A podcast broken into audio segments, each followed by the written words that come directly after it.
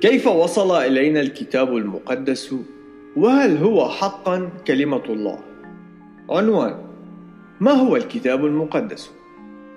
عنوان فرعي خالق يتواصل مع خليقته ماذا لو وجد دليل تعليمات للحياة قادر على تقديم مخطط مضمون وسهل الاستخدام للكيفية التي يجب علينا أن نحيا وفقها وقادر أيضا على تقديم معلومات لنا عن واقع أبدي يتجاوز حدود عالمنا المنظور وكذلك يقدم إجابات عن الأسئلة الحياتية المصيرية هل سيكون هذا الأمر ذا أهمية بالنسبة لك؟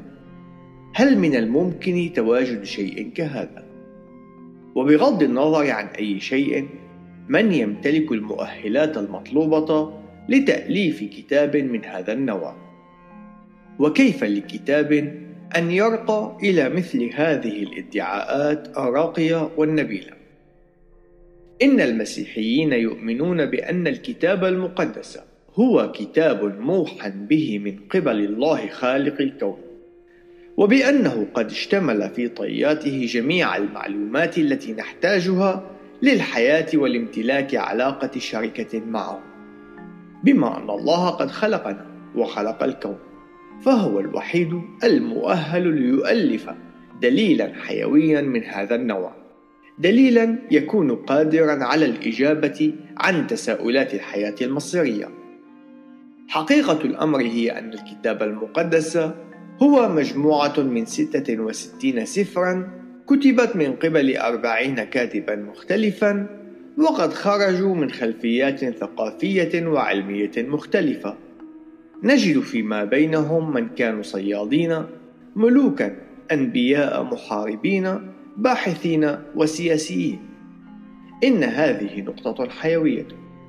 فالرب الإله يريد علاقة حية معنا. لذلك فإنه قد استخدم ولا يزال يستخدم أناسا عاديين ليتمم بواسطتهم مشيئته وأهدافه.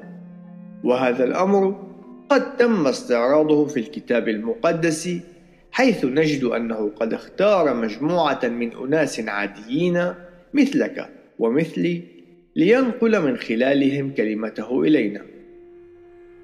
ثم في مرحلة تاريخية لاحقة تجسد هو بذاته وحل بيننا.